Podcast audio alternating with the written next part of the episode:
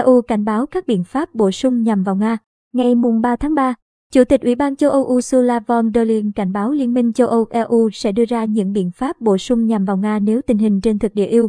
Ukraine xấu đi. EU cũng đang chuẩn bị trong trường hợp Nga tiến hành biện pháp trả đũa, bao gồm đa dạng hóa các nguồn cung năng lượng của mình.